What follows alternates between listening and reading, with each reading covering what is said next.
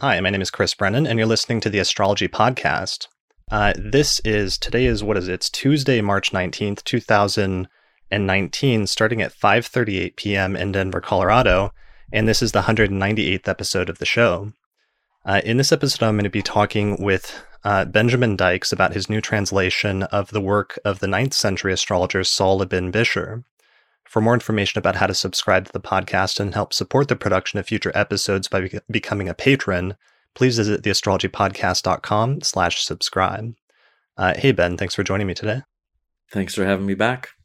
All right, so this is episode 198 of the Astrology Podcast, and you actually joined me for episode 2. You were my very first guest on the podcast, I believe, way back in episode 2 in 2012 when you had just published Choices and Inceptions, which was your translation of works on medieval electional astrology, right? Wow, was it that far back? Okay, yeah, I remember. Yeah, apparently. So you've been busy in the meantime. I asked you yesterday, how many works you had translated over the past decade, and I think the number you came up with was 18, right? Yeah, I think so. Okay. All right. Well, let's jump into this discussion. So, like I said, your first appearance was on episode number 2. You've published 18 books over the course of the past decade, and they've largely been translations from Latin, Arabic, and more recently Greek. And part of your background, for those that don't know about you or aren't familiar with your work, is that you actually took Latin in high school, and that was part of your background in ancient languages. And the very first book that you translated and published, your very first book, was a translation of the 12th or 13th century astrologer Guido Bonatti, right? Mm-hmm. Right. Okay. And how many years did that take you to do? I want to say it took me a year to translate to a rough draft and then a year to edit to put into final form. Okay. And that was 2 big, thick books. How many pages was that in the end? Something like 1,500 pages. Yeah. Okay. And that came out, I think, in 2007?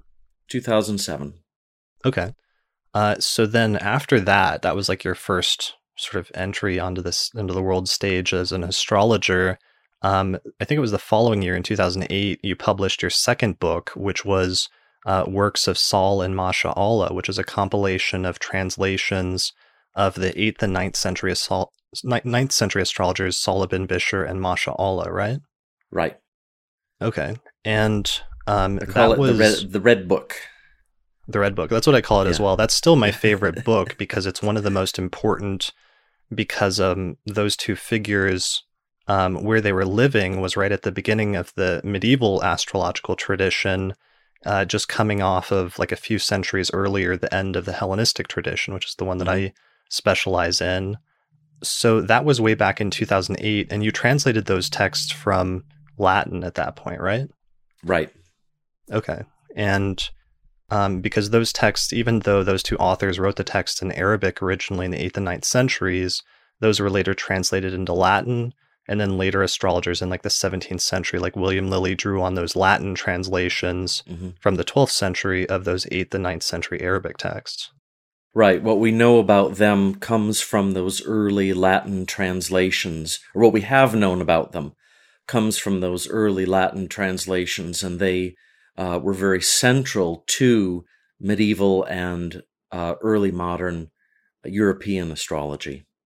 Right, but they were sort of filtered through those Latin translations, and initially, for those first few years, it's you did Bonatti at first, and then you did Sahl and Masha'allah and translated a compilation of their text from Latin, and then you kept translating a bunch of other medieval astrological works from Latin.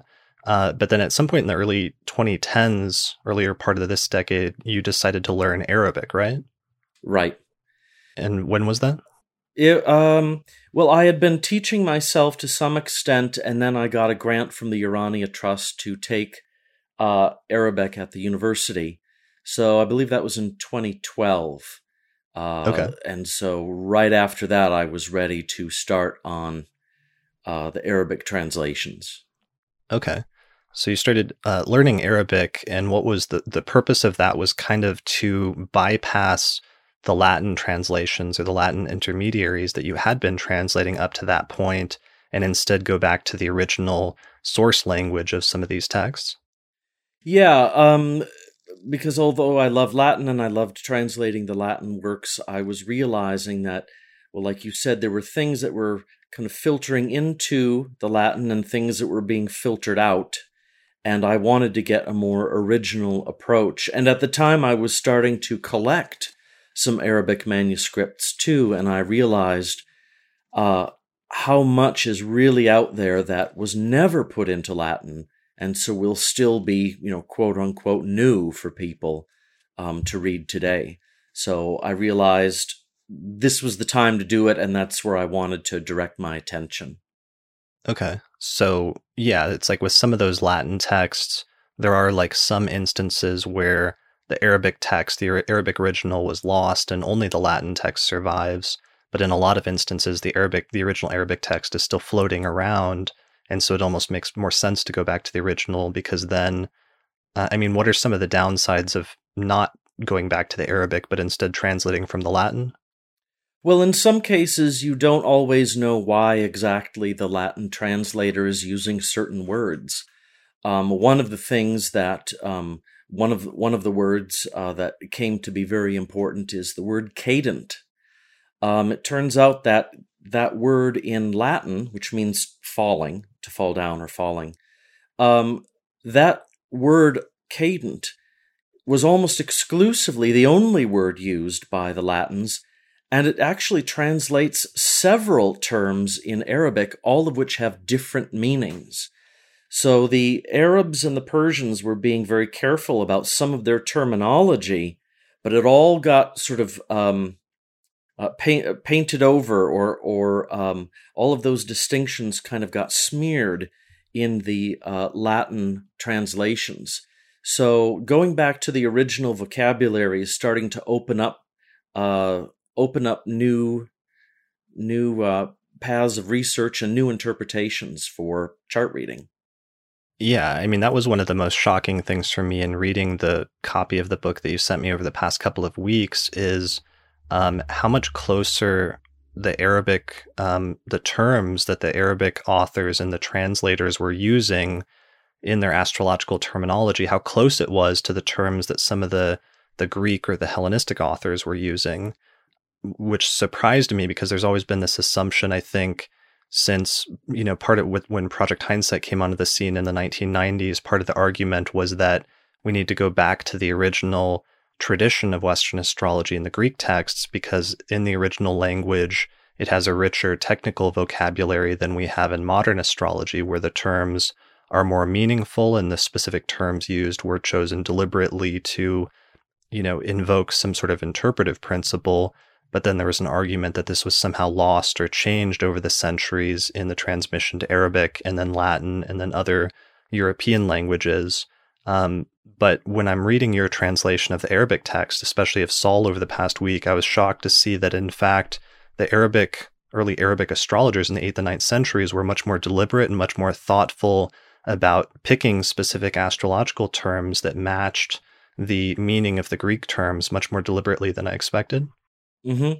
Yeah, that's one reason why translating the Arabic has been such a pleasant surprise, because we're now seeing subtlety where we didn't know there was subtlety.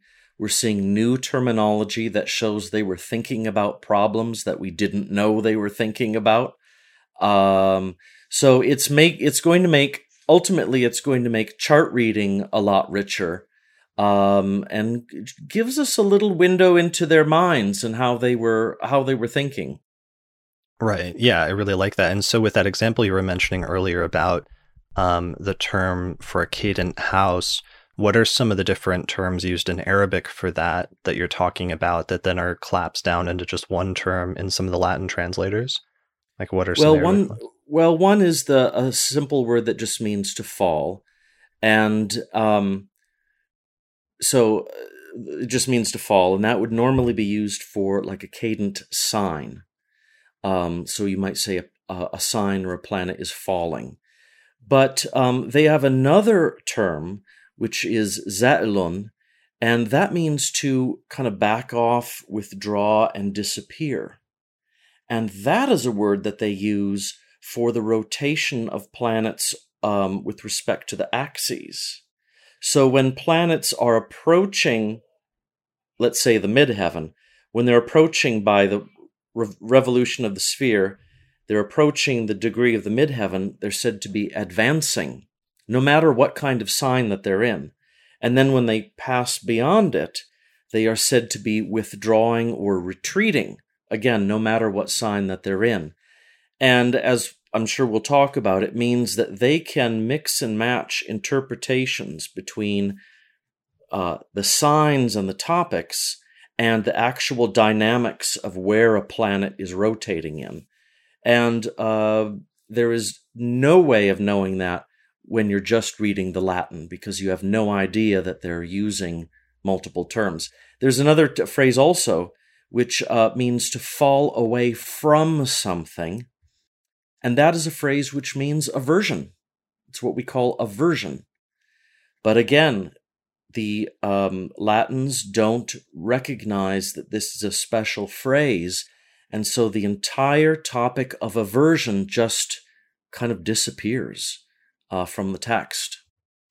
Okay, so part of what you're saying here, and we'll get into this in more detail later, but that they had specific terms to refer to when they were talking about a placement in whole sign houses versus a specific term for when they were talking about it with quadrant houses, because they were trying to use both at the same time or reconcile those two approaches. But then in some of the later translations, they would just pick one term so that that distinction, that sort of subtle technical distinction, disappears. Yeah. And then, of course, you have aversion, which is not based on those concepts. And that is so very prominent.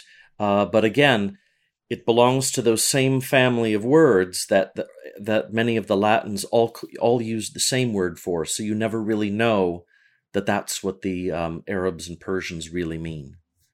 Okay, great. Well, that's a good example. So this isn't your first translation from Arabic or published translation. I think the first one was Dorotheus, which it just came out a couple of years ago, right?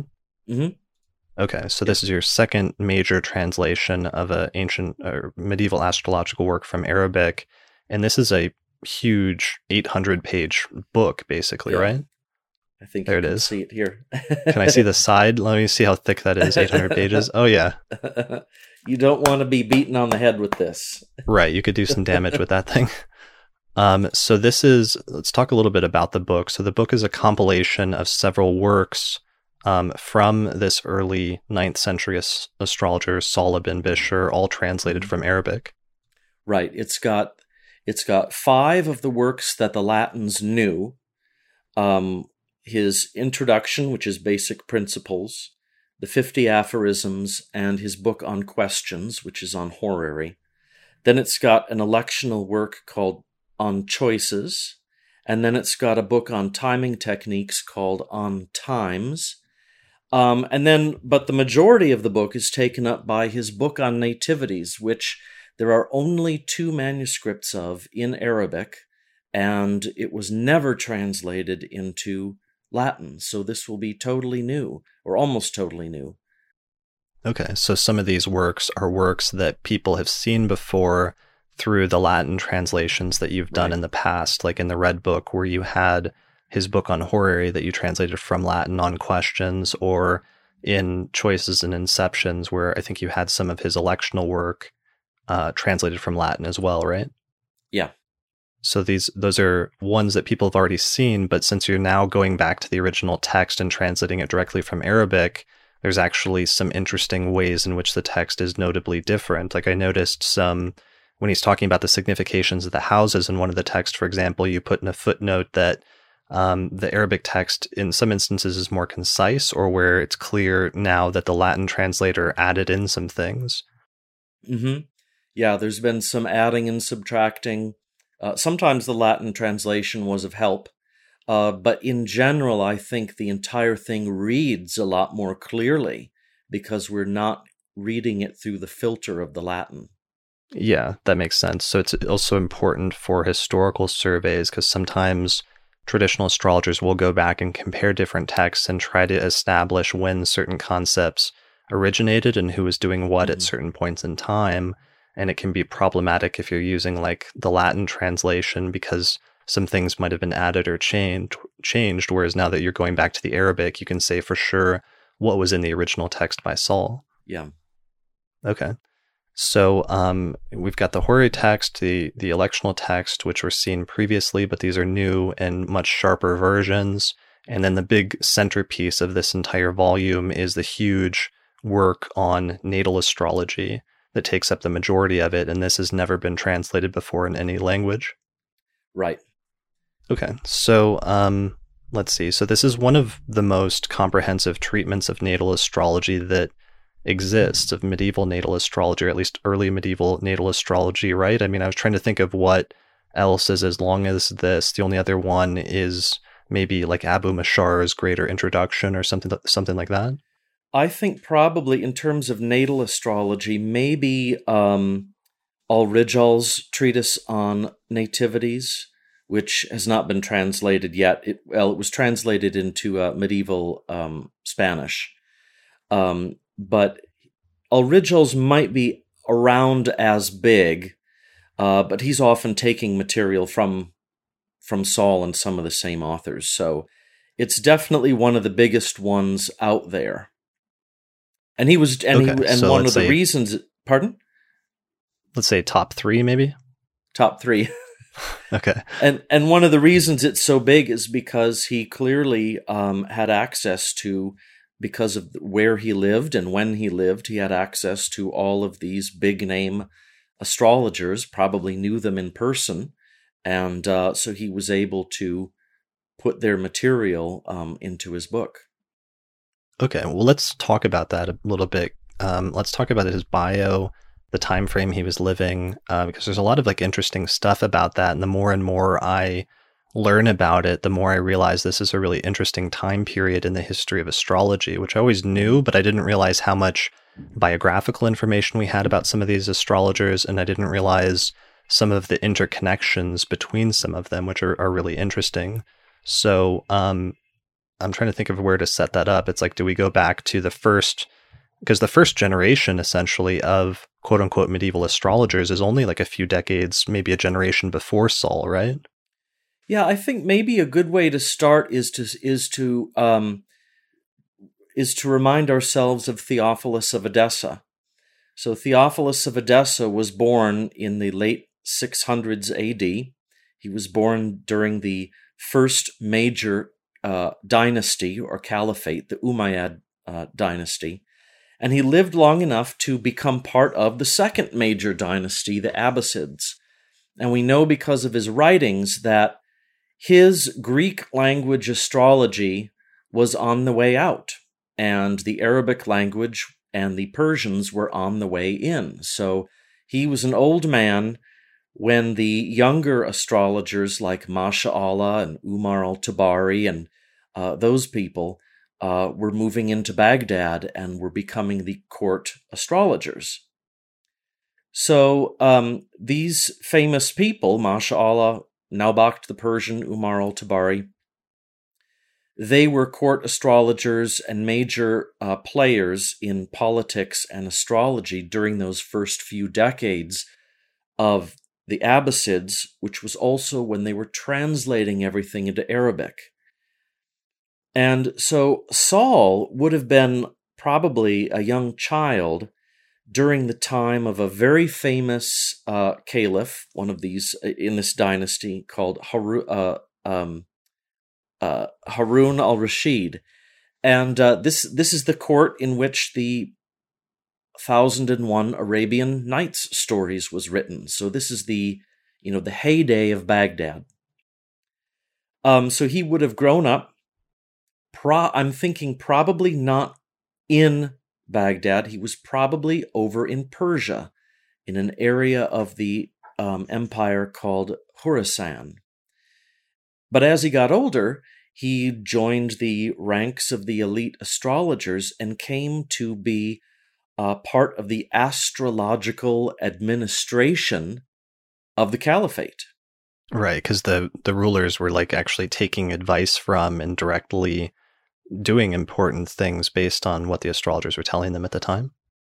Right. And what happened was that you had in Baghdad, you had one administration in the caliphate, ultimately run by one brother. There were two brothers, two royal brothers, and he had his administration and his astrologers. By this time, Masha'allah and Umar al-Tabari were very old. But then over in Persia, you had a rival brother who was claiming to be caliph, and he had his administration. And for all of them, their chief viziers or advisors, chiefs of staff, if you like, their viziers were also astrologers. So they were helping to make political decisions based on astrology. Right. So this is things like the famous founding of Baghdad, where the caliph got together a group of astrologers and told them to pick an auspicious electional chart for the founding of his new city, which would become the new capital of the empire. And two or three really famous astrologers ended up picking that electional chart. Right. And in this case, you had vizier astrologers who were helping to make decisions like who should live or die, who was an enemy and who was your friend, and should you go to war or not. And so Sahl worked for one of these viziers, who was ultimately on the winning side. So I suppose they did some of their astrology right. Yeah, so pretty standard stuff still today, I guess, is what you're saying. Yeah. Yeah, picking who lives and dies and when to launch right. wars and things like that. Right. So Baghdad was founded, what year was it? Was it 776 or something like that? No, I want to say 762, I think. 762 okay. I'm pretty sure it was 762. Okay. And at that founding, there's two really crucial astrologers that play into this story. One of them, who you mentioned already, is Naubakht the Persian, and the other one is Masha'allah, right? Yep, along with Umar al-Tabari and Kanka the Indian. Okay, so Umar was also one of the astrologers involved. Yeah. So it's actually three really notable astrologers. Yeah. Okay.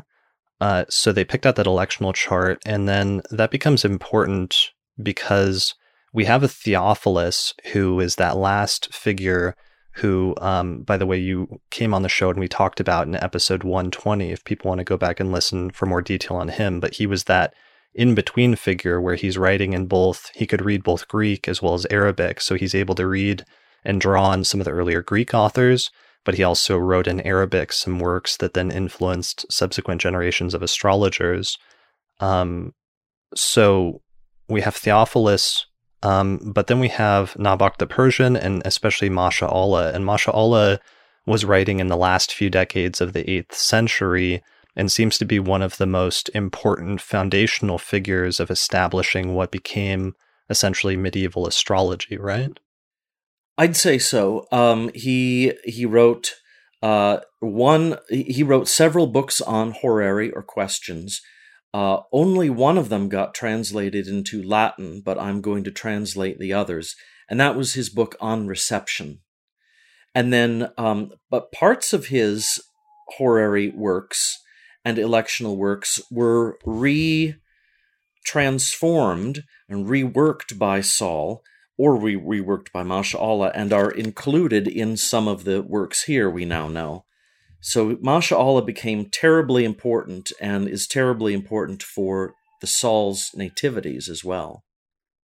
Right. So maybe next to Abu Mashar, Masha'allah would be the other most influential early medieval astrologer, it seems like. Definitely. Definitely. Okay. So some of the stuff in Masha'allah's work is interesting because it still looks very much like late Hellenistic astrology. Like Rhetorius of Egypt and some of the later Hellenistic astrologers, but it's starting to incorporate new concepts that didn't exist previously, or it's starting to rapidly expand on concepts that didn't exist previously very much or weren't very common, like horary astrology. Yeah, some of his natal material in the Sahl book, some of it sounds like something you'd find in a horary book. So for example, in material on children, he'll look at the Lord of the Fifth in all of the houses, and then he'll He'll look at the, you know, the Lord of the Ascendant in various combinations with the Lord of the Fifth, the type of thing you'd find in a horary question, but applied to nativities. So he was maybe applying a horary type style from the Persians to nativities, in addition to the natal material he already had. Okay. So that's like the first generation, essentially, of early medieval astrologers in the 8th century, and Sahl represents part of essentially the second generation because he's a little younger, but he's still early enough that his work still looks very similar to Masha'allah, and he's still drawing on Masha'allah directly, even though he wasn't, as far as we know, like a student of Masha'allah, right? Yeah, we don't know. Masha'allah would have been in Baghdad and died in about 815 AD. And the Civil War, which Sahl was working for the opposite side, the Civil War happened in the 810s. So don't know if Sahl actually met Masha'allah, but in the end he would have had all of Masha'allah's works. Yeah, I mean, that's really pretty close time lap. It's almost like Rob Hand right now, who's had a really long career up to this point and has been around for several decades, versus people like me and you who are just coming into the field over the course of the past decade or so. And there is like overlap there a little bit, even though we've not spent the majority of our careers sort of working or interacting at the same time. Right. So what are the dates in these charts? You've actually been able to, in these works, because Sahl includes some example charts of like horary questions and different things like that, you've been able to date Sahl's approximate time frame of activity based on some of those charts, right? Yeah. We definitely know that he was active during the Civil War, and we know the people that he worked for and when they died, so we can place him in the 810s. But a lot of the example charts that he uses for things like transfer of light and collection of light, and then also an actual horary chart from his practice, we can date most of those to about 824 and 825 AD. So that sounds like he's now mature enough that he's writing his own book after he's had all these adventures and this important career. It's said that he left the Baghdad area and went back to Khurasan to write some compilations of his works. So he might have lived for many more decades, but until I translate his mundane work with the mundane charts in it and can date those, we're not too sure. But 820s definitely, the teens and 20s is when he was definitely very active in writing. Okay, so flourished circa like 815 through 825. What else do we know about him? He's kind of unique in that he's said to have been like a Jewish astrologer who converted to Islam, right? Well, he was a Jewish astrologer. I don't know if he converted at all. I don't know anything about that. But he's referred to. He's called Al-Israeli, so that means the Israelite or the Jew. So he might not have converted. Okay. Sorry, I maybe just misunderstood something then when I was reading. And that's similar to Masha'allah, who was also a Jewish figure, right? Right. Okay. So that's kind of interesting to me just because we know in the Hellenistic tradition from like the, you know, earlier, from like the 1st century BCE through the 7th century, we know there were Jewish astrologers who were practicing astrology, but we don't really have like names of specific practitioners whose works survived that were Jewish. So that makes Masha'allah and Sahl two of the earliest sort of nameable figures that we know of for sure, aside from pseudo-epigrapha like attributions to Abraham or other texts like that in the Hellenistic tradition. Yeah, sort of. Maybe legendary figures, but here we know where they were from, we know who they were working for, we have a lot of their works, so that's an interesting perspective on. Well, it's an interesting perspective on the astrological administration too, because in the Civil War, the viziers to the caliph who eventually won who was from Persia, they were from an old Zoroastrian family. So it could be that in those days, for a few centuries at least, the astrologers were basically Persians and Jews and Zoroastrians. And maybe that reflects a centuries-old tradition that goes back to the pre-Islamic Persians. You know, that's an interesting possibility. Right, that makes sense. And then it's not until you get to like Abu Mashar, for example, who's definitely one of the first. You know, his background was as an Islamic astrologer writing in Arabic, and I think they said when he was younger, he was like a teacher or interpreter of like the religious books of Islam. Right? I want to say so. I think, yeah, he was from the East. But yeah, by the time you get later in the 800s and you have people like Al-Kindi, who was definitely Arab and Muslim, then it seems to me that the Persian influence started to wane. Maybe. Sure. All right. So that sets some like background on the figure of like Sahl and the cultural context. You have mentioned a couple of times the civil war that Sahl was involved in, and that was basically, you talk a lot about that in the introduction to set some historical background of who he was and what he was doing, but that was like two rival brothers who both had different claims for the throne that were fighting each other in the 815 time frame, right? Yeah, it was just like out of a story from Game of Thrones. You know, the old caliph dies. He leaves the empire to the one brother, but then leaves a province to the other brother and then thinks that everything will be okay. And of course, they immediately start to go to war. And right. Yeah, big power politics, and the astrologers were right there helping to make the decisions. Right, and that's just so bizarre thinking about a civil war like that with two kings essentially going to war with each other who are in charge of different provinces, and then both sides employing astrologers for different, not just advice, but for like strategic purposes, I'm sure to pick electional charts and things like that.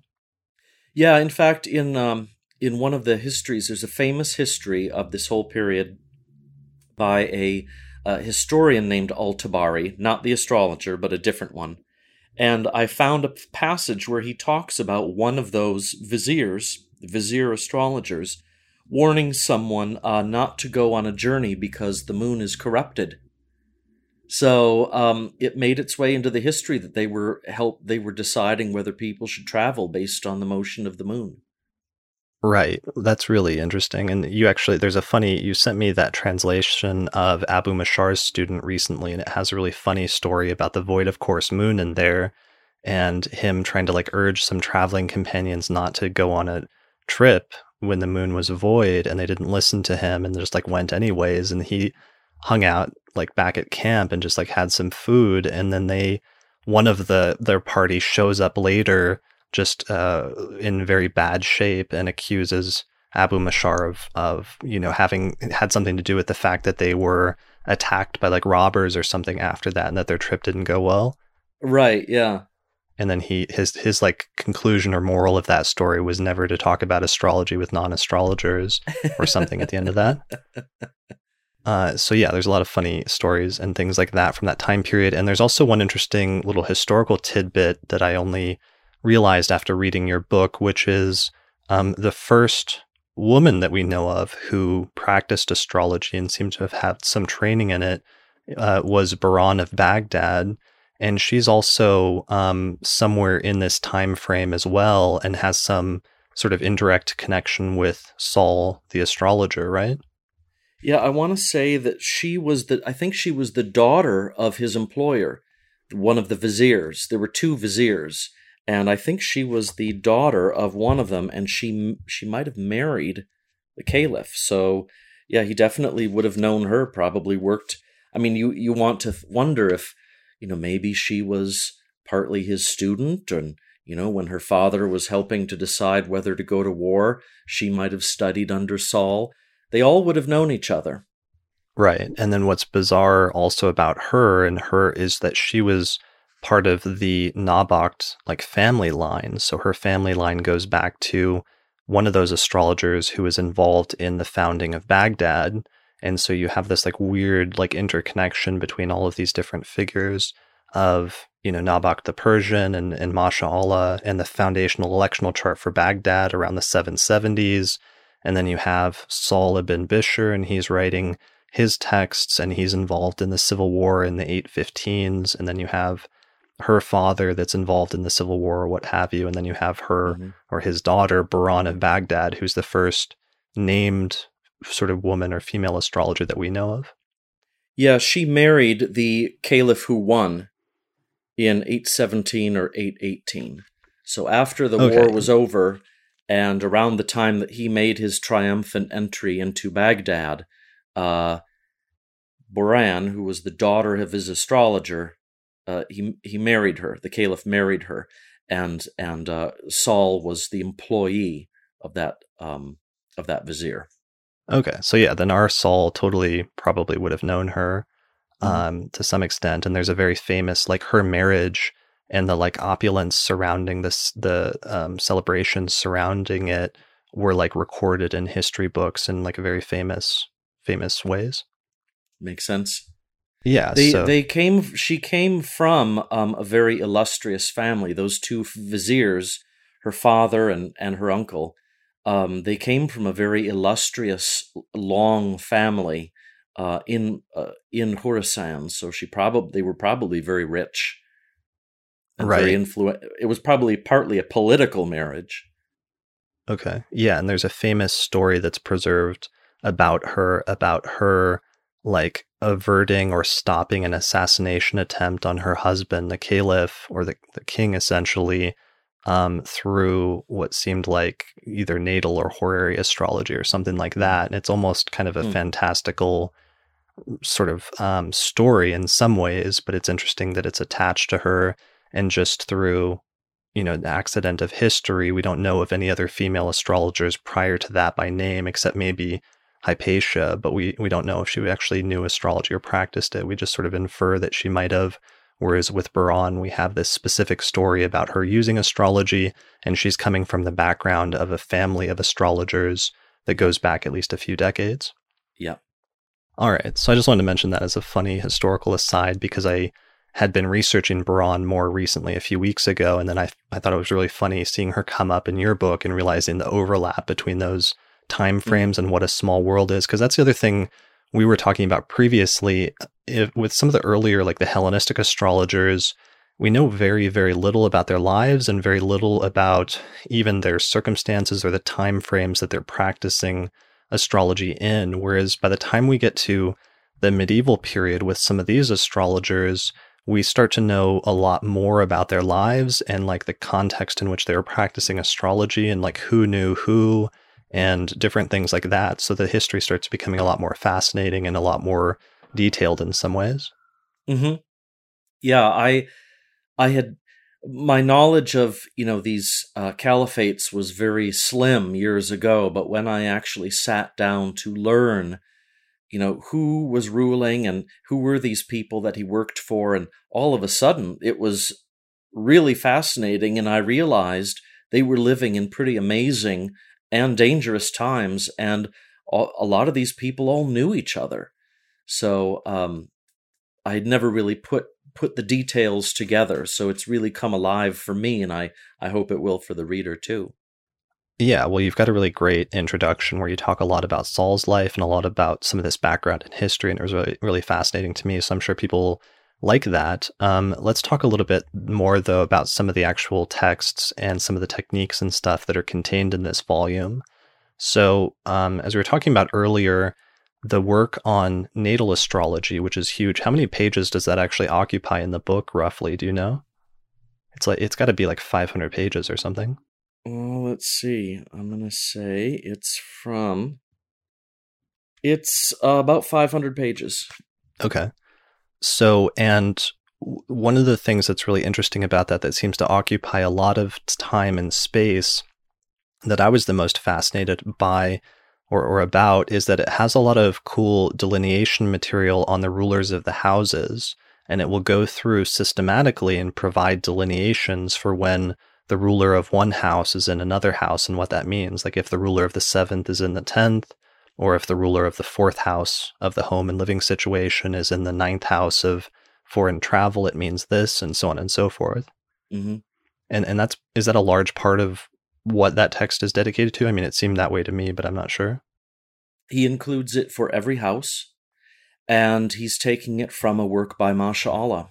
So he's cannibalized a lot of Masha'Allah's works and put them into his Book of Nativities.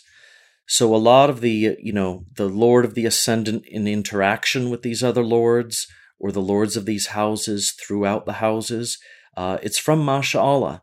And you can see him use a lot of derived houses. That seems to have been a favorite thing of his. And he's also taken... apart Masha'Allah's treatise on lots and put material for each lot into its own house.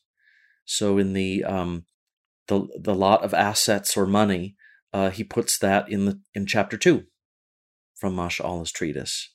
Okay, and some of these, like the natal treatise that he incorporated or cannibalized, that doesn't even survive necessarily from Masha'Allah, right?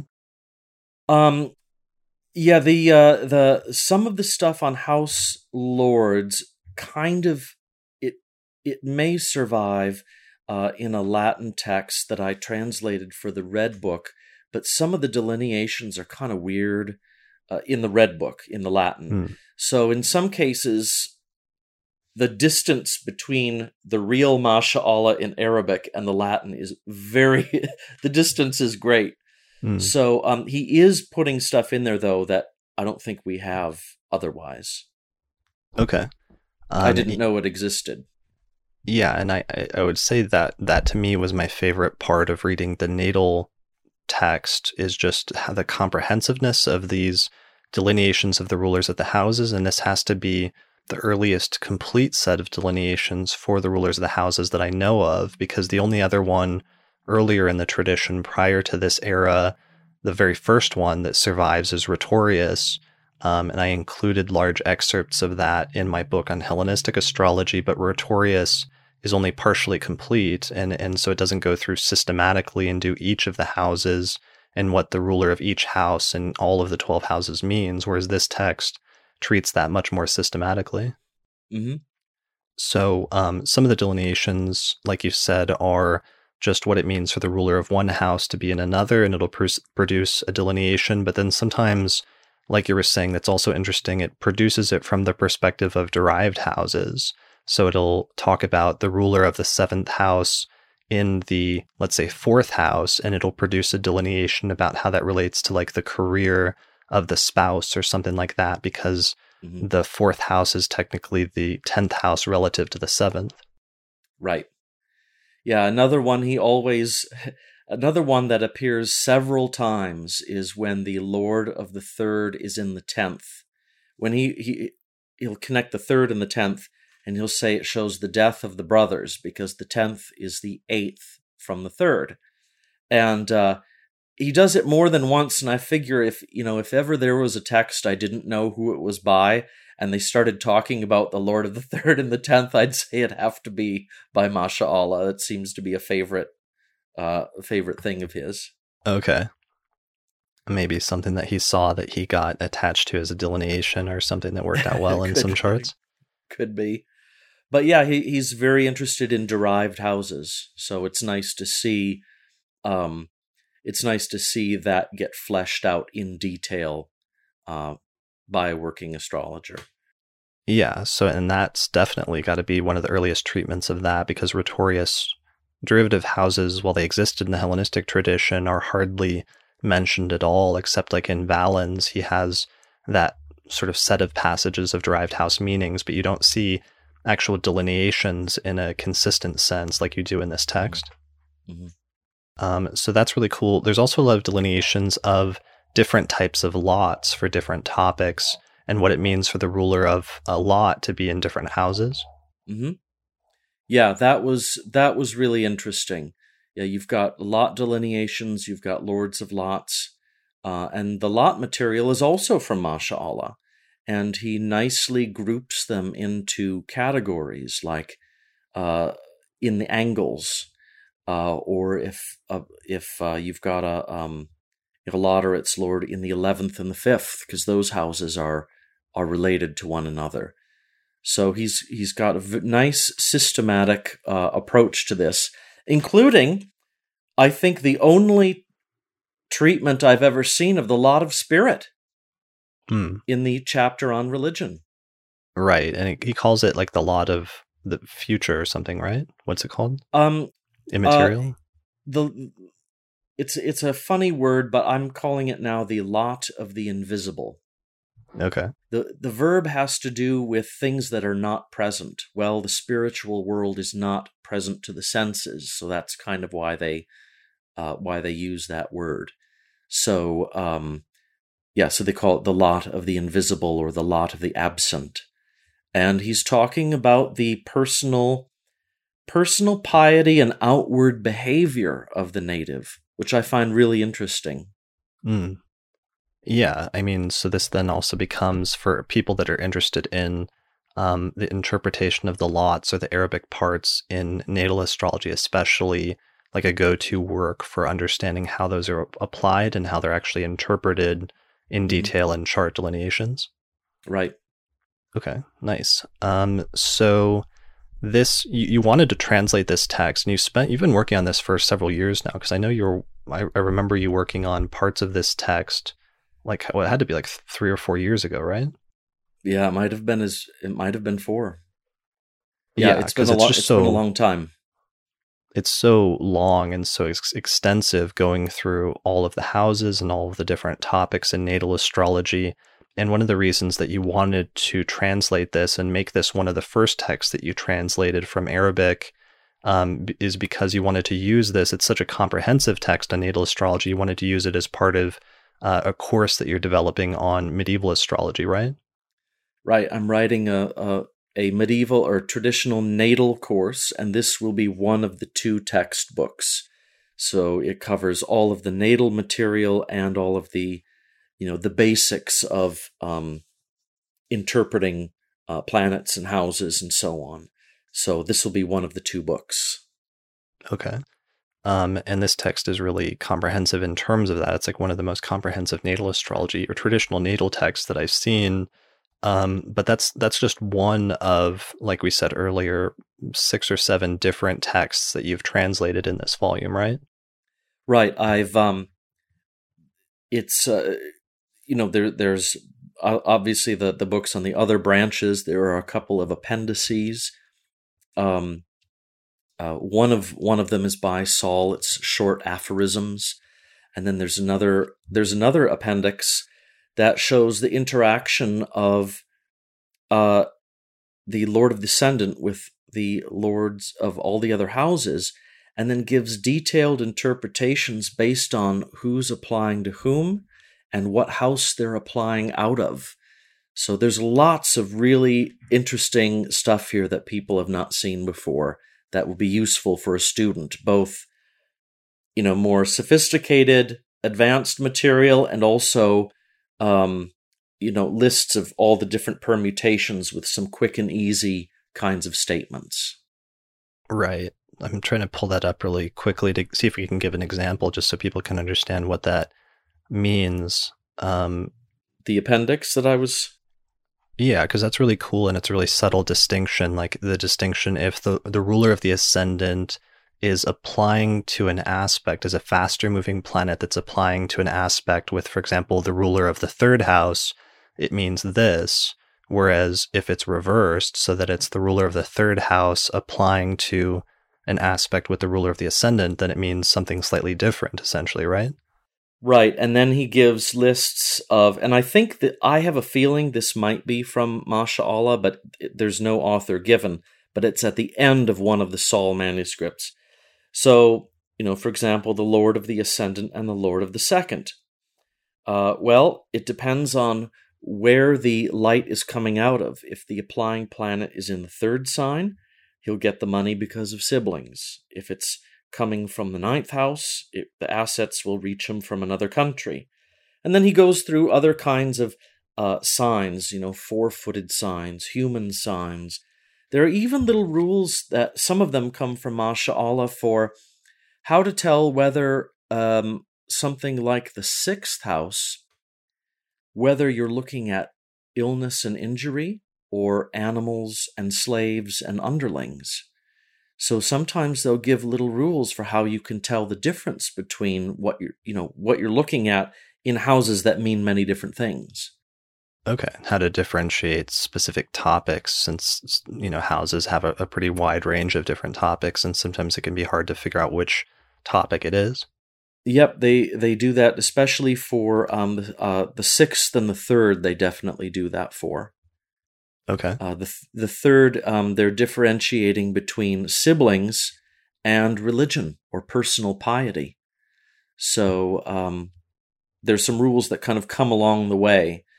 Generally, a benefic in the third or ruling the third will steer the meaning towards the native's piety and religion, whereas if it's a malefic planet, it will tend to steer more towards siblings, which maybe gives a little insight into how they viewed sibling relationships. So, I'm actually looking at that delineation right now. Mm-hmm. Let me read it really quickly. So it says. A section, the Lord of the Ascendant and the Lord of the Third House.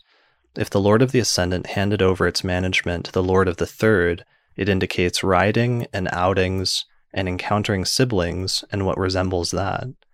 And if it accepted the management from the Lord of the Third, so then it gives the reverse, which is if the Lord of the Third is in an applying aspect to the ruler of the Ascendant, and the Lord of the Third House is a fortune, it indicates the activity which he hopes for a fee from is from God. So then it gives the religious delineation you were talking about, and says, if it was an infortune, a report will reach him which will distress him, and he'll encounter some of his friends and siblings, and whatever there will be from that will be the light of the planet, whatever the light of the planet indicates. And it just keeps going on and starts differentiating between what type of aspect it is between the two, whether it's a sextile or trine or square or what have you. Yep.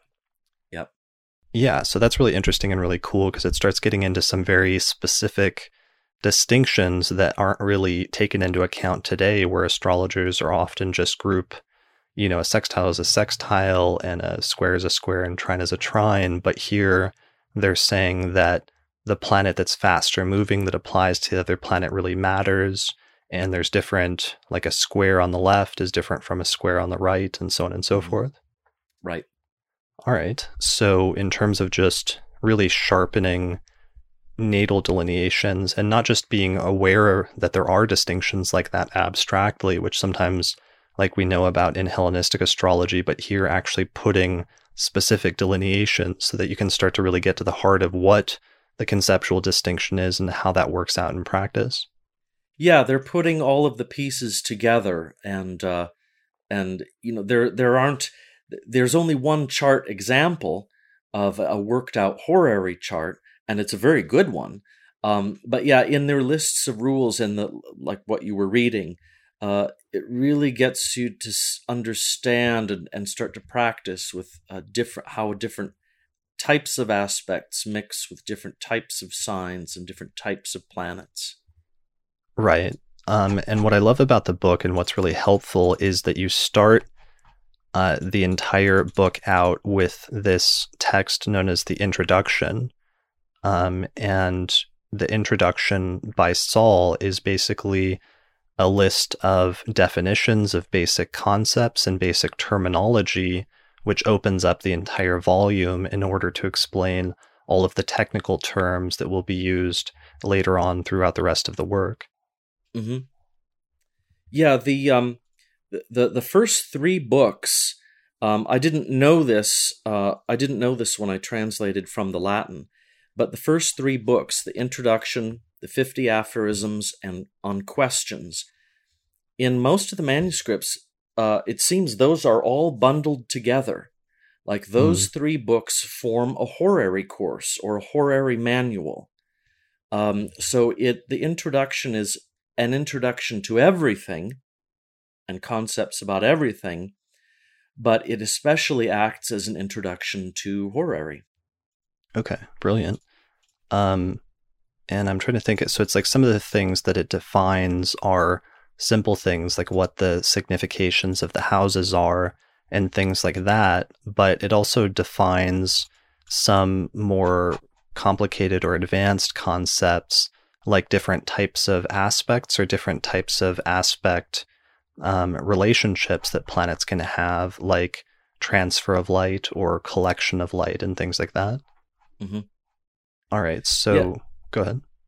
And one of the things that did not really come out well in the Latin, I felt, but does come out well here, is an interesting concept called non-reception that he gives five different versions of it, and it's something that is now making me think differently about how reception fits into, you know, this scheme of all these concepts. So normally we think of reception as kind of a standalone sort of situation where you know, if one planet, let's say the moon is in Aries, and Aries is ruled by Mars. Well, if she is aspecting Mars and in his sign, then he receives her. He receives her into his sign. So there's a sense of acceptance and protection there. But Sahl goes through a number of examples which he calls non-reception. And this is when a planet is being applied to, for example, from a sign that is its fall. For example, Mars is exalted in Capricorn, so he's in his fall in Cancer. That means that Cancer represents his downfall. It represents something disgusting or terrible, or, you know, he doesn't like things that come from Cancer. So if a planet applies to him out of Cancer, it's like someone who represents your enemy trying to influence you. Well, you would say, no way, I don't want that light. I don't want that influence. Well, it's an interesting idea, but then I started to realize that when he goes through all of his examples, he's also linking it to being peregrine, which is when you're in a sign that you don't rule. And I'm starting to think that there's kind of a hierarchy of ways in which they thought about how a planet belongs to a sign and feels at home in a sign. If you are peregrine, it's like being in a foreign country because you don't really belong. You have no ownership over this foreign land that you're in.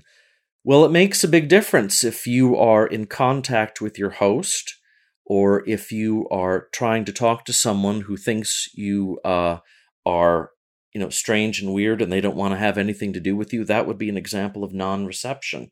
So there's kind of a psychological, in some cases, kind of a psychological hierarchy that he's building here of attitudes between planets, based on whether they are in their falls or in each other's falls, or they're peregrine and they need help, and is there a planet who can help them?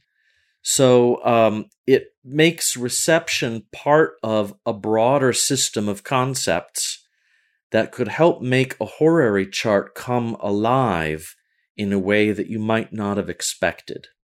Yeah, that was a lot more complicated and a lot more nuanced than I was expecting. Like, you have a great little breakdown of some of the different possible scenarios of non-reception at one point in a table, where you give an example of planet B, for example, is alien in planet A's sign. So, for example, if the moon is in Virgo and it's applying to Saturn, that would be an example of non-reception.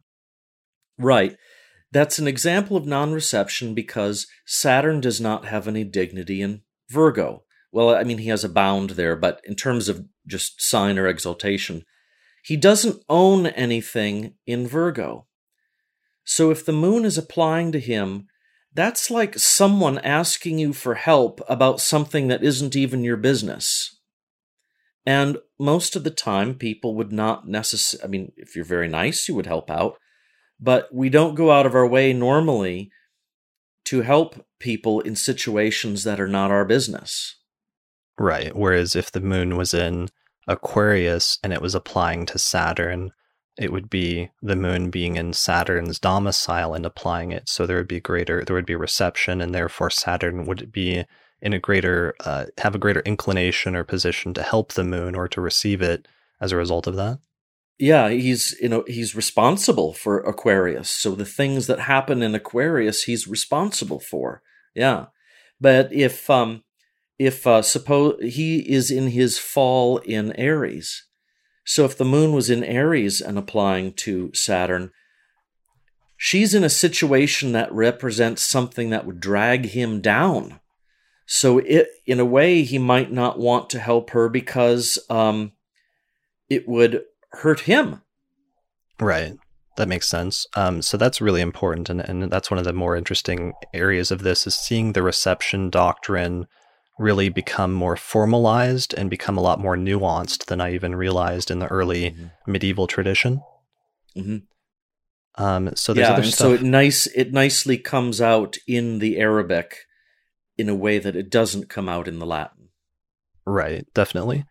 Additionally, even with some basic concepts, just the fact that you're going back and translating it from the Arabic, the specific terms that they're using for some of the concepts and the way that you translate and then have commentary or footnotes explaining them sometimes or providing alternative translations really provides a lot deeper meaning into even some very basic concepts. So, for example, at one point in the introduction, Sahl defines the concept of a planet being in his detriment.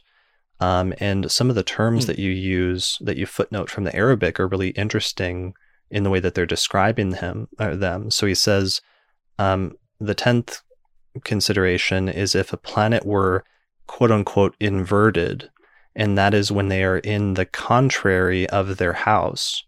That is when they are in the 7th from their own house, and that is called quote unquote unhealthiness. So he's actually referring to what we've called detriment, I guess, for a few centuries as unhealthiness. Right.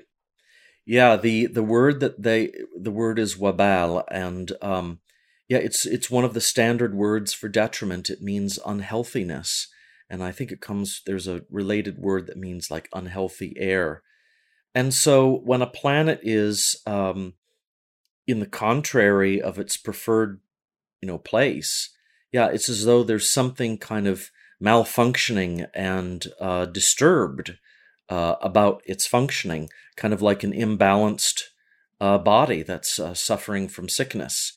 And that is why a planet in detriment implies some kind of corruption. Something's falling apart. Something's not able to be held together properly. It's not functioning right.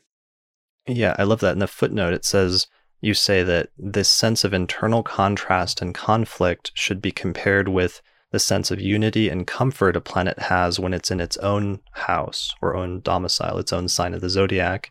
And I think this is a really great example of the benefit and the real benefits that we're getting to benefit from of you having learned Arabic and gone back to the original language, because then you're able to access and unlock some of the deeper and richer philosophical and symbolic meanings underlying this terminology that was picked out, it seems, very deliberate by this first generation of astrologers that were writing in Arabic in the late 8th and early 9th century.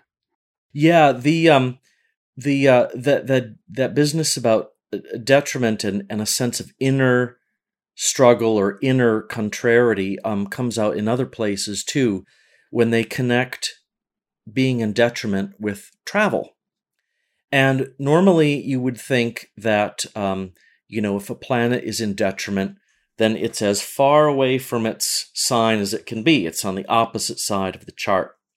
Mm-hmm. But part of the delineation of that in a couple places is that it shows travel because the person is kind of disgusted with their homeland and wants to get out. So it's not just that the planet is far away, but detriment implies a kind of restlessness and dissatisfaction. Right. And I think you actually translated, and I was surprised to see this, because I know in some of the later European languages, like in modern astrology in non-English speaking countries, they sometimes refer to detriment as a planet being in its exile. And I saw that you actually used a term, I think you translate as exile at one point in this book from Sahl, right? Yeah, but in Sahl, exile means being peregrine, means being foreign or alien. Got it. Okay. So it was maybe just later that exile became applied to the concept of detriment in some later traditions. Could be. Got it. All right. So yeah, that's really important in the introduction, just because Sahl's going through and he's defining some of these basic terms, and he's in some instances explaining what they mean, but you're then giving in the footnotes often this other much richer, broader layer of interpretation by talking about the meaning of some of those terms. And I really appreciated that about this book. I have to credit in part the Arabic language, because Arabic allows itself to be kind of unpacked and unfolded in that way. But yeah, I felt it was really important. And I felt it was important, and that they were doing it intentionally, that they were picking their words intentionally in a lot of cases.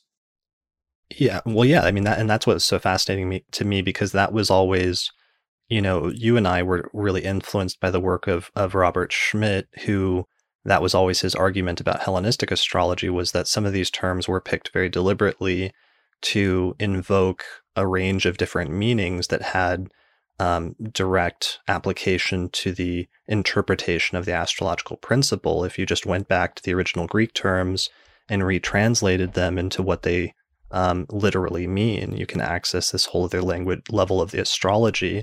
And his argument was always that you could only do that by going back to the Greek. But one of the things that I was surprised and excited about here is we can see that early generation of Arabic astrologers did the same thing, where they deliberately picked terms that would invoke a range of specific meanings, so that they're not just technical terms that are just randomly picked and don't mean anything, but instead understanding the term actually helps you be a better astrologer in some sense. Yeah, one interesting example that then looks forward to Lily is one of the configurations that I don't think it's in Sahl, but it's in Abu Mashar and others. It's when, like in a horary chart, and you want to know if something's going to happen, and the lighter planet applies to the slower planet, but then just before it reaches it, it slows, stations, and goes retrograde and never completes the connection. And the word they use has to do, that the Arabs use, is a word that has to do with breaking your word or not fulfilling a contract. And in Lily, he interprets this not knowing what the Arabic was. He was working from Latin. And he describes this as someone who will, you know, change their mind at the last minute. Mm. So they were picking words deliberately that described what the planet was doing, but gave it a kind of social meaning or psychological meaning that makes it really rich. Right. Yeah, I really like that. So that's the introduction, and the introduction is really useful in that sense, and it sets a broad foundation for the rest of this work and some of the terms that are used, but also just some of the underlying symbolic meaning of different concepts in medieval astrology. And then the other major early work, though, that comes after the introduction, this text that you translated, is the 50 aphorisms, which is really helpful. And especially for newer students, I love the medieval approach to writing aphorisms. And I always found it really useful because it's just really short, condensed interpretive principles in astrology, or general principles for the student to learn and sort of memorize, that contain a lot of deep wisdom about different aspects of astrology. Mm-hmm. So what is the 50 aphorisms? It's 50 short, instructional principles in Arabic.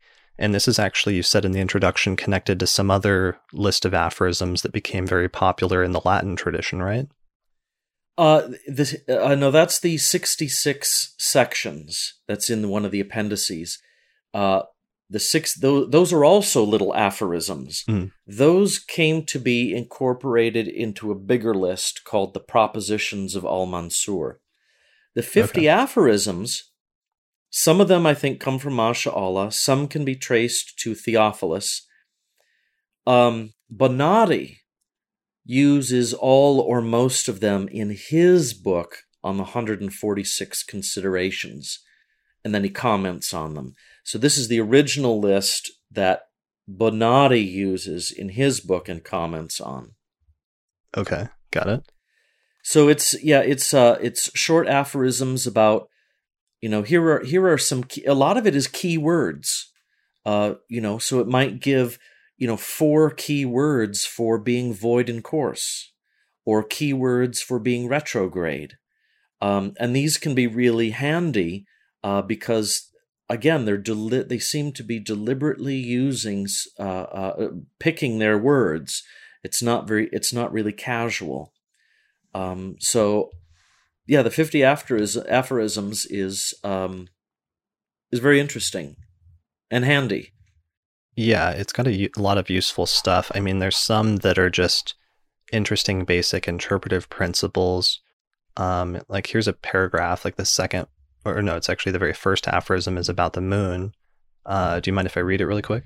Sure. So it's just a good example of like a general one. It says, the first aphorism, know that the indicator, that is the moon, is the nearest of the planets of the celestial circle to the earth, and it is the most similar of the planets to the affairs of the world. Do you not see that man appears small and then grows big, and then is made complete? Likewise, the moon. So take her as the indicator for every affair, and her health is the health of everything, and her corruption the corruption of everything. And she hands her management over to the first one she encounters and is connected to, because it accepts what she has handed over to it. And she is the bearer for these planets, and the conciliator between two of them, and the transferer from one of them to another. So it's just a short sort of paragraph, but it's just containing sort of condensed basic principles there.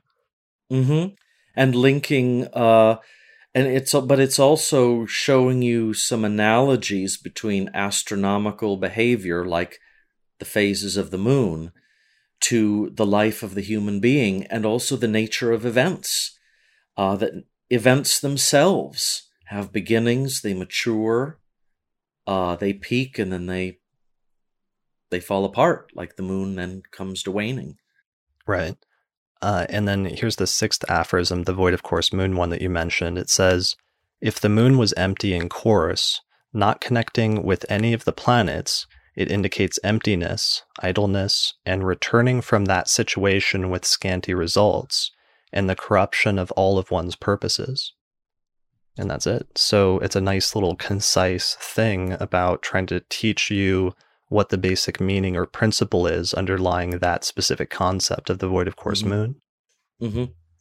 And then there's a whole like can of worms with that as well, because we were talking about a lot recently, like what is the interpretation of the void of coarse moon that they're using, since we know in modern times there's recently been this debate about, for example, how Lilly's defining void of coarse moon and whether he's using the modern definition, or if he's using another interpretation, which is just that it's not applying to within orb any other planets within orb without, regardless of the sign boundary. And there's some weirdness surrounding that in this text.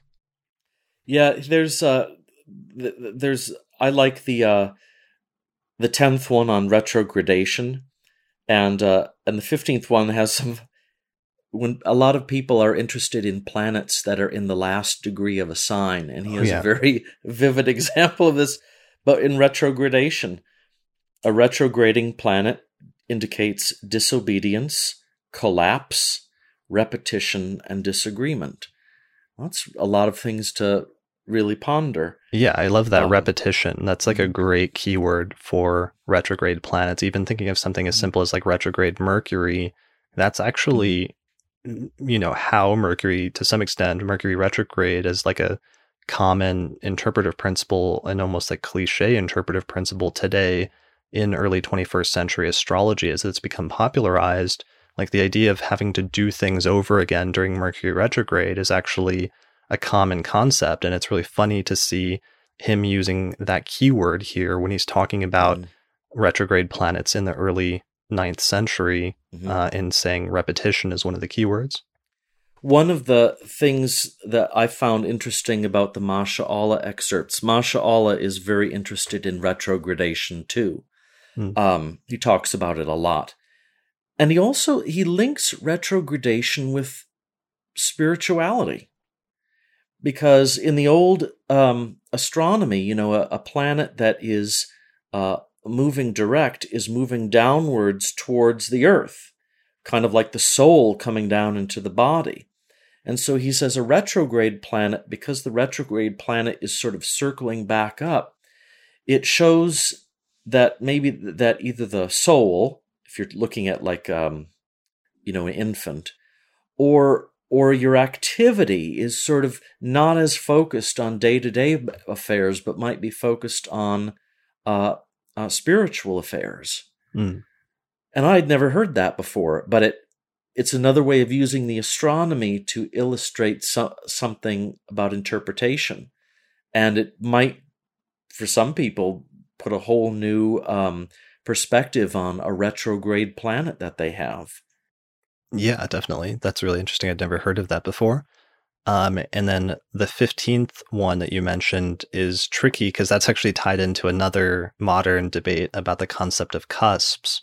And Austin Coppock and I did an episode about that last fall where we're going back and trying to read some different texts. And I think we may have actually read this aphorism from your Latin translation from years ago. So it's interesting that now you've translated this directly from the Arabic. And it does raise some interesting questions about how planets at the very end of signs were conceptualized in traditional astrology. Do you want to read it? Yeah. And this is particularly for, again, goes back to our discussion about how sign boundaries were very important to them, especially in questions. A planet changing signs means a change in the situation. So he says, if a planet came to be in the last degree of the sign, then its strength has already gone away from that sign, and its strength is in the next sign. And it is in the position of a man putting his foot on the threshold of his door and on the verge of departing. So if the house falls, it will not harm him. And if a planet was in the 29th degree, so between 28 and 29, then indeed the strength of the planet is in that sign. For every planet has 3 degrees in which its strength is diffused, in the degree it is in, the degree in front of it, and the degree behind it. Okay, so that's a big deal to me, because to me that is almost saying, I mean, what, you know, there's different interpretations, and we were having a debate. It was like Ryan Butler was talking about his interpretation of that. And the question is, you know, what, practically speaking, does that mean? And how far can we take that if he's saying that if it's in the last degree of the sign, that its strength is in the next sign? You know, what does he mean by strength in that context? You know, I wonder if this could be one of the origins of that horary rule about the ascendant degree being in the last 3 degrees of a sign, that it's not worth asking the question because the situation's already done. Right. Yeah, that would make sense, because then the ascendant in a question, but it's just become complicated in modern times, because in pop astrology, it's become common to say that if, like, your sun, for example, is at 29 degrees of a sign, that some pop astrology books are saying that you interpret that as if it's in the next sign. And so the question is there any traditional or medieval precedent for that? And whether somebody could point to a rule like this and say yes, or if somebody would point to a rule like this and say, no, not necessarily. He means something else by that. Yeah, I think in a horary context, they always want to know what is going to happen next. And what's going to happen next here is the planet is leaving the sign. The situation is ending. So in that case, it is almost like you have to answer the question as though the planet is in the next sign, because that's what happens next. But in a nativity, I wouldn't think so. Maybe something like that is relevant. Yeah, I mean, I know I don't want to come to any definitive, we don't have to come to any definitive conclusions here, but it's just an interesting question to ponder in terms of debates like that. And if you would really like interpret a planet that's at 29 Aquarius as if it's in Pisces, for example, because that's how far that is being taken in some forms of modern astrology. And there's other astrologers that push back and say, no, the sign boundaries are very strict, and a planet in Aquarius is interpreted as a planet in Aquarius and not as a planet in Pisces or what have you. Right. Okay. I see. Yeah. So fun things for people. That's another nice tidbit that other people, you know, modern astrologers, that's a good motivation to me. I mean, these two things that we've just touched on two very widely known modern astrology concepts. And this gives you a good reason why, if you're a modern astrologer, you might want to go back and read some of these medieval texts, because we're really talking about the origins of some of these concepts very long ago, over 1,000 years ago. Yeah. Yeah. All right. And some of them were still maybe in transition during this period. And whether they should have changed, whether they shouldn't have changed, you know, we have to, that's for us to debate about. Sure. But at least here we can go back and trace the different origins of some of these concepts, and then have that discussion about what's useful or what's valid or what's applicable to us today. Yeah. All right. So we've got, you know, and if I could just say, you know, if you think about the times that Sahl was living in, this was life and death stuff. So you can imagine maybe Sahl, you know, walking over to Masha'Allah's house and saying, will you help me look at this chart? And maybe Masha'Allah says, well, you know, when a planet's in the last degree of its sign, it's like a man walking out of his house. I mean, this had life and death consequences for them. And so the intensity which they might have examined this is intriguing to think about. Yeah, and even the subtlest of astronomical distinctions would sometimes have a major bearing on interpreting a chart one way or another, especially something like a horary chart, where you're sometimes trying to answer a very specific question with a yes or no response, and something very subtle sometimes can make all the difference. Right. So that actually brings us to the other major work that you've translated here, which is On Questions, which is one of the earliest surviving complete texts on horary astrology, just because, as we've talked about before, while we talked about in our episode on Dorotheus a couple of years ago, how there's traces of something like horary that start to develop as early as the 1st century in Dorotheus. We don't have any complete texts in Greek from the Hellenistic tradition that survive on horary. So this collection of texts from authors like Masha'Allah and Sahl become some of the earliest, essentially foundational texts on horary that survived from the Western tradition. Mm-hmm. Yeah, and not only is Sahl presenting us a sort of fully developed system here about horary, but we can also show now with other Arabic manuscripts, excuse me, that he was using Masha'Allah's other horary books that have never been translated.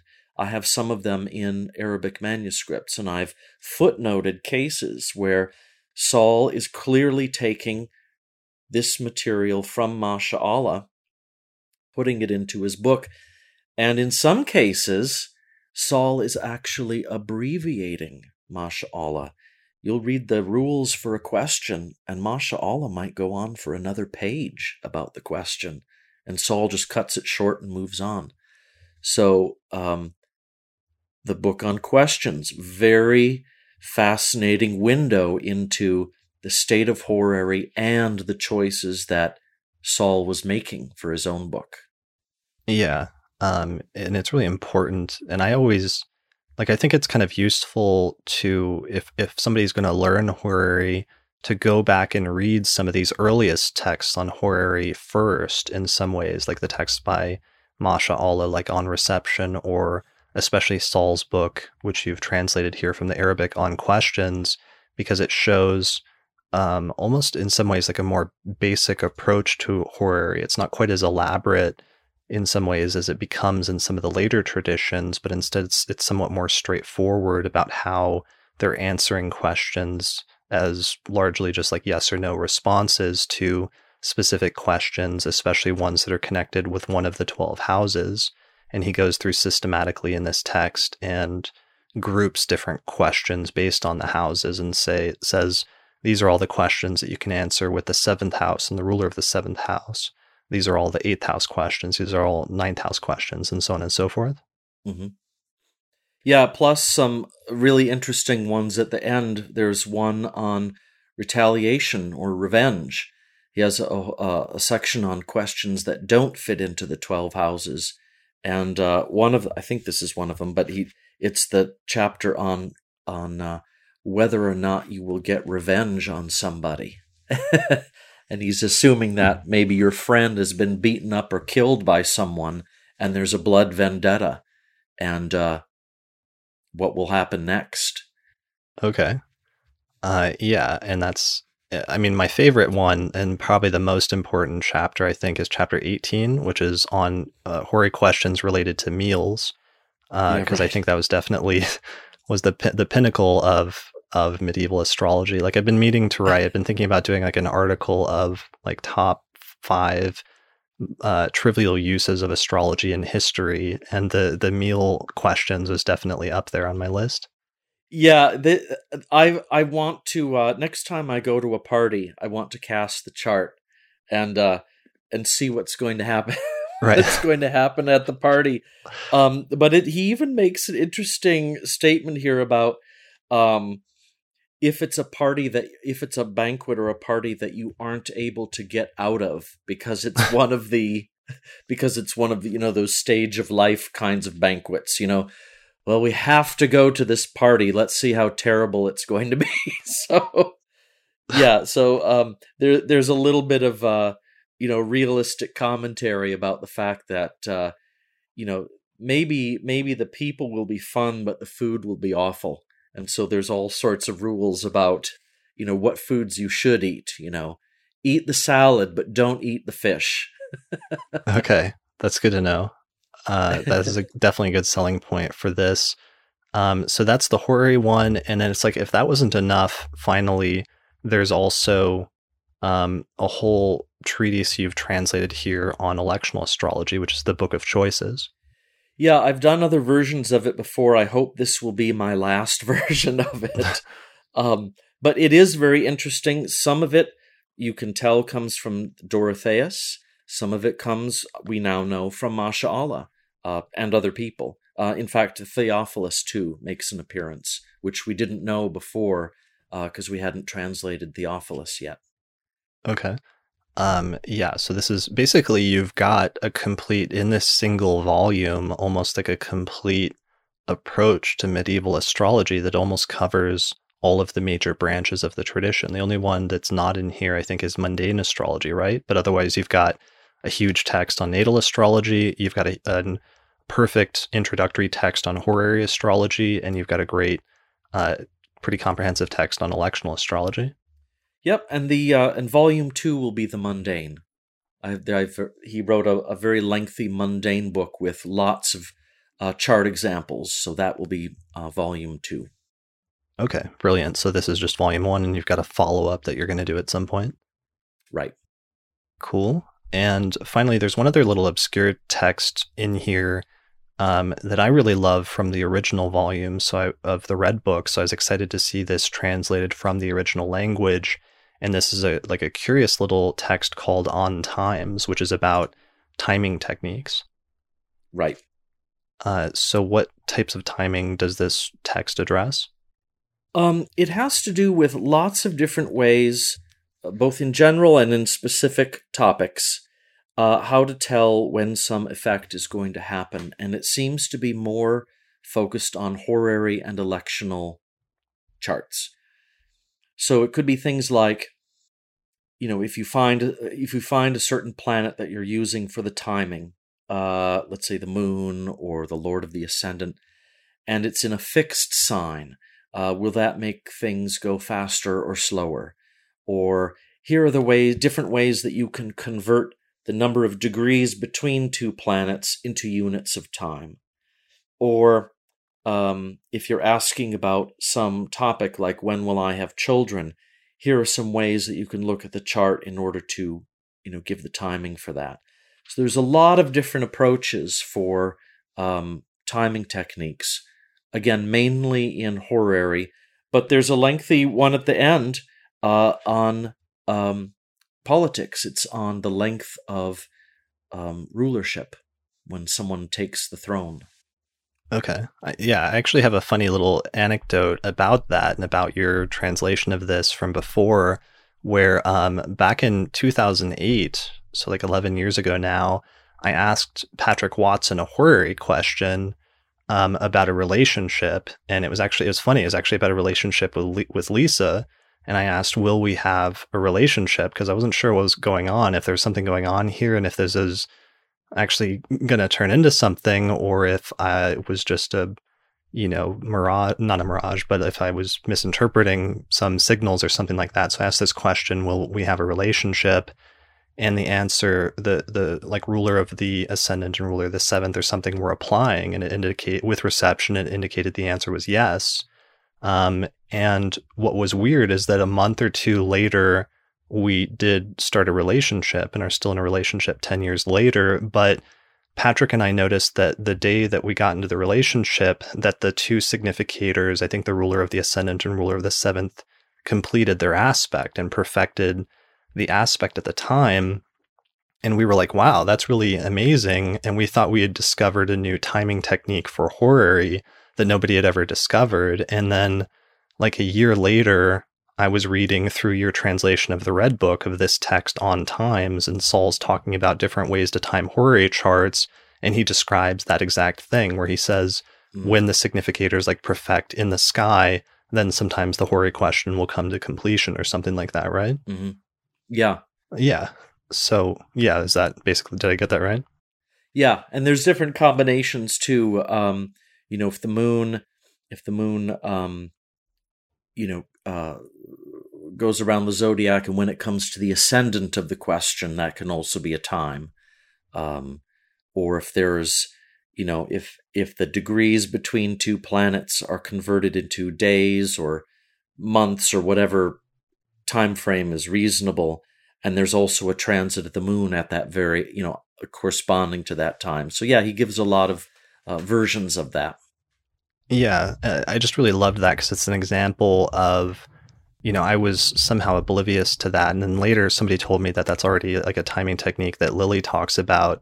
So apparently I just didn't get the memo, or I wasn't, you know, that shows my lack of familiarity with some of the later traditions of horary, at least at that point in my career. But I thought it was a great example where sometimes in modern astrology, we can still discover things, or you can occasionally discover a principle on your own just through working with charts and learning things. But sometimes it really pays to go back and read these older texts first, because sometimes these astrologers from centuries ago have already done the groundwork and have already found a lot of really interesting and practical and useful things that you could start off with, instead of making it harder for yourself and like having to like rediscover everything from scratch a sort of like empirical approach to astrology. Yeah. Yeah, something like that. And it's nice to get it from someone like Sahl that you know is a practicing astrologer, and not just a compiler of, you know, pre-existing books. You know, he wasn't just a compiler. He was someone who actually had to do the astrology himself, and that might be why he wrote the book of this on times the way that he did. Right. Yeah, that makes a lot of sense to me in terms of, you know, he's casting dozens or hundreds of horary charts and seeing different things work out in practice and in action, and then trying to pass that on to his students or to subsequent generations of astrologers as part of his collective wisdom that he's accumulated in his career. Mm-hmm. And now that's come down to us centuries later through just these handwritten manuscripts, you know, in Arabic that you've now translated into English. Yeah, it makes me wonder if other Persians were doing the same thing, because I don't think in the Hellenistic material we have an equivalent to on times.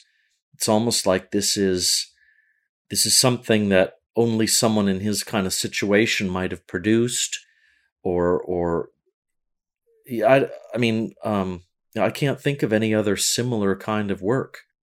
Yeah, I can't either. It's a really curious book, and it always was kind of a mysterious one in the Red Book, and I think that's why I originally overlooked it and only realized later that it had that technique already embedded in it, but it was kind of interesting finding it at that point. Mm-hmm. All right, so those are all of the major sort of things that are in this volume, which is just a ton of stuff. It's a big, thick 800-page book. There was a few other things. You've got a great introduction at the beginning where you talk about some of the major things that this helps us to understand better. One of them that I know we wanted to talk about briefly before we wrap up this episode is that in these works of Sahl, we can see that he's aware of and he's using both whole sign houses as well as quadrant houses. And in the language that he's using, you actually were able to see that he's trying to introduce some sort of conceptual distinctions between what one approach means versus the other. Mm-hmm. Yeah, we can really see if we look across the works of the people writing from the late 700s into the mid 800s, including in Sahl's book, we can see that they were wrestling with this problem of whole signs versus divisions, quadrant divisions. The trend over time was to just use quadrant houses and leave it at that. But we also see that there are attempts to solve this issue, or when they give delineations, they will be very specific about, you know, if it's an angular sign, but it is moving away from the cusp, what I called withdrawing or retreating, that's a different meaning than if it is in an angular sign, but it's moving towards it. And it's a big topic. We can't really go into it in too much detail here, but they were introducing vocabulary that shows they were absolutely aware of the problem. They knew it was an issue. Many of them wanted to solve the issue and would give specific interpretations that showed they knew the difference and were trying to, in practice, give specific interpretations. Right. And that's really important because in Rhetorius, by the late Hellenistic tradition, by like the 5th or 6th or 7th century, in the Greek tradition, at basically the end of the Roman Empire, where the Roman Empire is in free fall, we see Rhetorius using and alternating back and forth between whole sign houses and quadrant houses, but it's not really clear like what sort of conceptual distinction he's using and how he's holding those two at the same time, even though it's clear that he's trying to. And we sort of see something similar with Firmicus. So it's interesting to see these early astrologers of the early medieval tradition doing something similar, but also at the same time trying to be more explicit in expanding on some sort of explanation of what the conceptual distinction might be. Yeah, and this is going to be a big topic in my course where I'm going to develop my theory of how this is solved. But they did a couple of things. One thing was they called whole signs, houses by whole signs, they called those houses by counting. And they called quadrant divisions, they called those houses by division or houses by calculation. And you can see them explicitly use those phrases. Masha'allah uses it. Abu Mashar uses it. They know the difference, and they're giving different words to them so that you're not confused. Another thing they do is, like I said, they have different vocabulary for moving towards an axial degree and moving away from it. So they're trying to formalize this difference and explain what the difference is. And, you know, probably they were all doing it a little bit differently. I think it can be reconciled, but it's exciting to see that these high-level astrologers were not being haphazard. Right. They were making choices. We might not agree with every choice, or not everyone is going to agree with every choice, but they were making deliberate choices because they knew this was an issue and wanted to explain it. Yeah, and one of the ways that this is interesting is that because they were sometimes using different terms when they were referring to whole sign houses versus quadrant houses, this is where we come back to the translation issue with the later Latin translators, where how we were talking about at the beginning, sometimes they would just, instead of using distinct terms for the houses, sometimes they would just use the same term.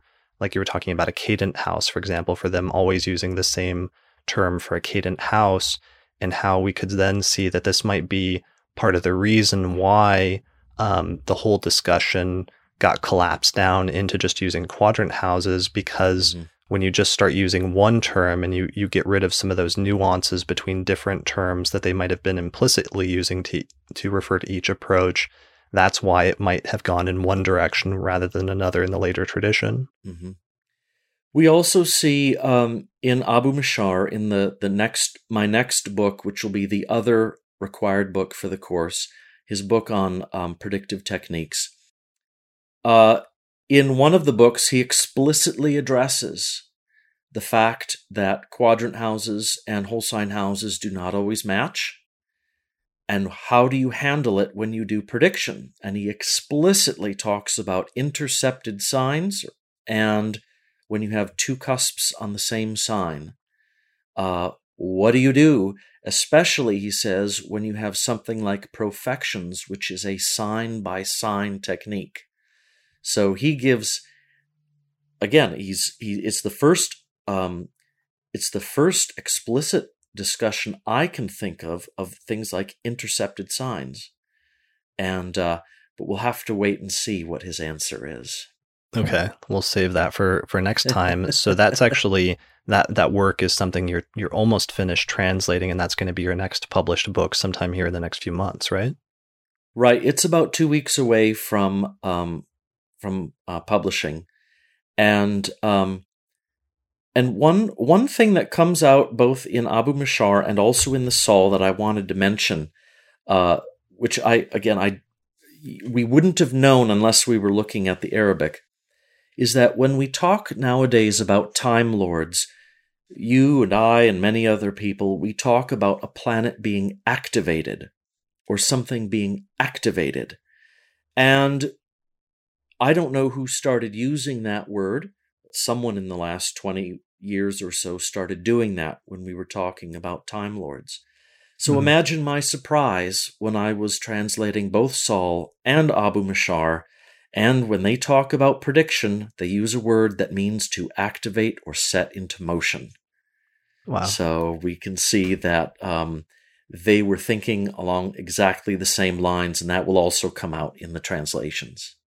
Okay, brilliant. That's really exciting. So yeah, you'll have to join me again when you publish that book here sometime in the next few months. Yeah, it'd be my pleasure. Cool. All right.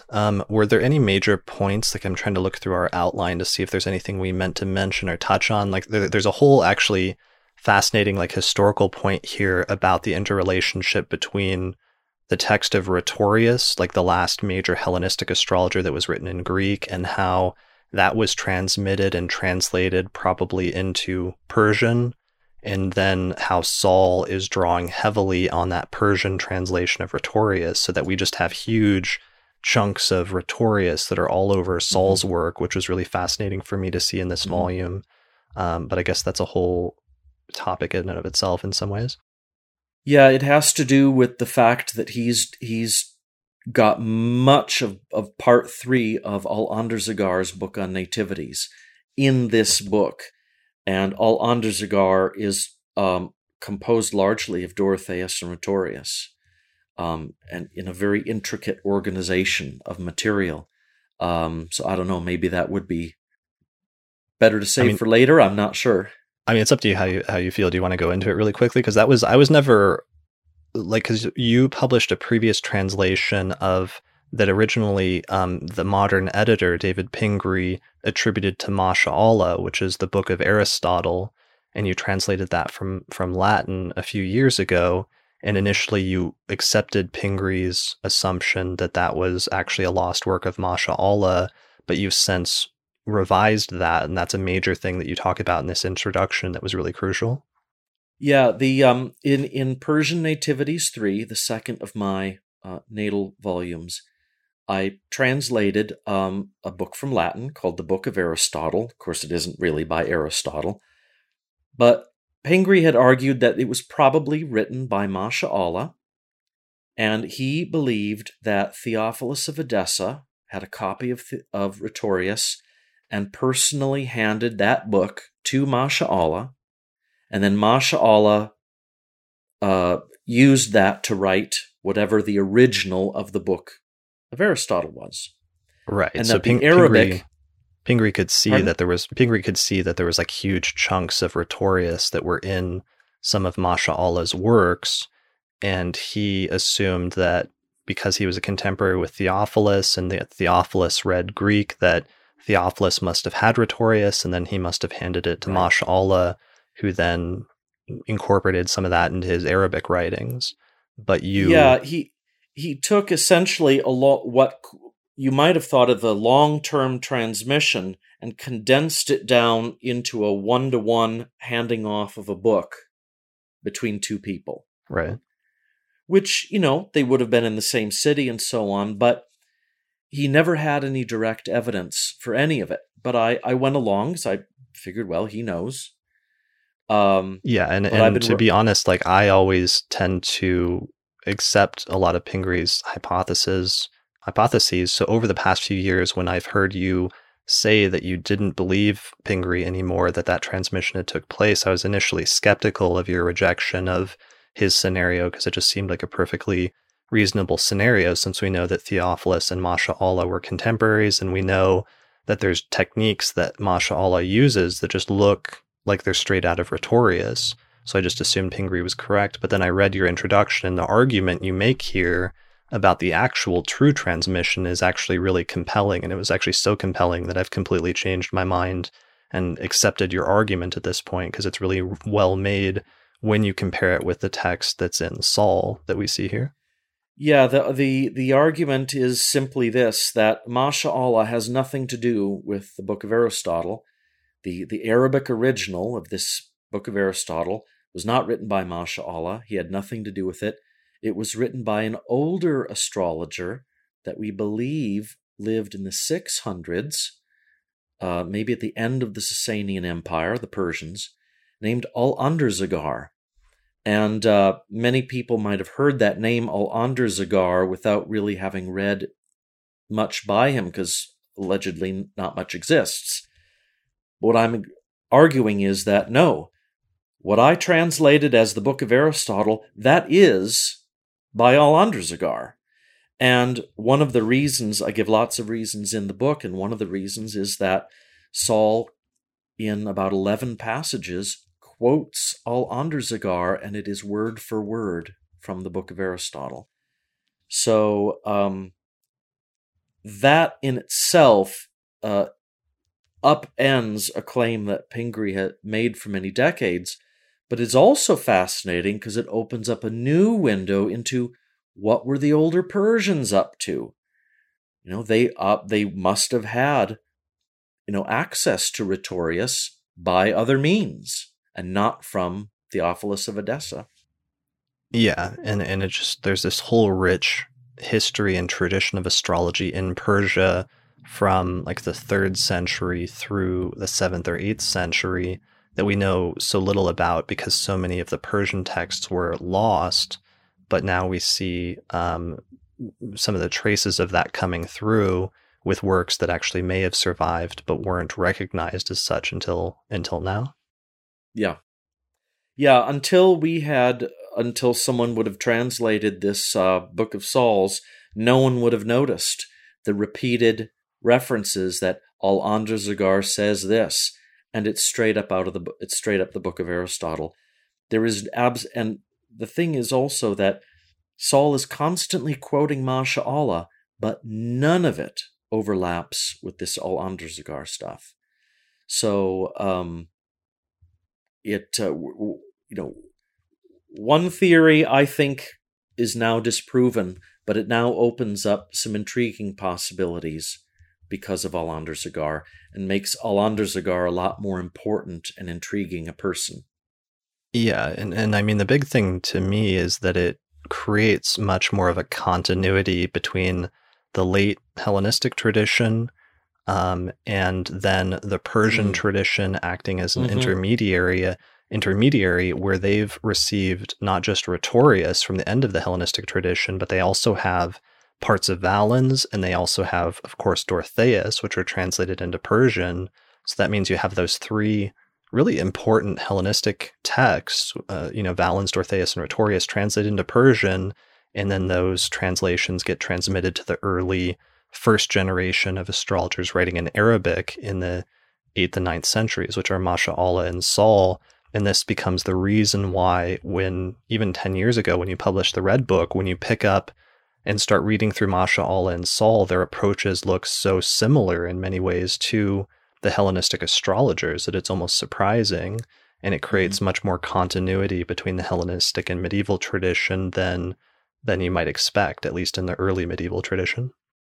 Yeah, in a way, it puts the Persians really back into the picture, because because otherwise, how would they? I mean, why would you have hired all of these Persian astrologers if they didn't have access to the older books? So in a way, it allows you to answer some really obvious questions. Why would they have bothered to hire some of these Persians if they didn't have the books? Right. So, yeah, I like the way you put it. The continuity is now makes a lot more sense. Yeah, and it also pushes some of the changes back, because Sahl then becomes an interesting intermediary or intermediate figure, because we can see him drawing a lot on the Hellenistic tradition and still doing a lot of things that are very similar to the earlier Hellenistic astrologers like Valens and Dorotheus and Rhetorius. But then we can see him also some new concepts starting to emerge, like transfer of light and collection of light and other concepts like that. Whereas you note in the book that there's some horary concepts that haven't quite been developed yet, or that they don't quite have words for, that he's starting to describe, but he just doesn't have a specific term for, and that it's not until Abu Mashar a few decades later that we get the final sort of formulation of medieval astrology in some ways. Mm-hmm. Yeah, what I also like too in the book on longevity, he doesn't use, strangely, he uses Al-Andarzaghar for almost everything else, or includes it, but he doesn't use Al-Andarzagar's method for longevity. Instead, he uses Naubakht the Persians.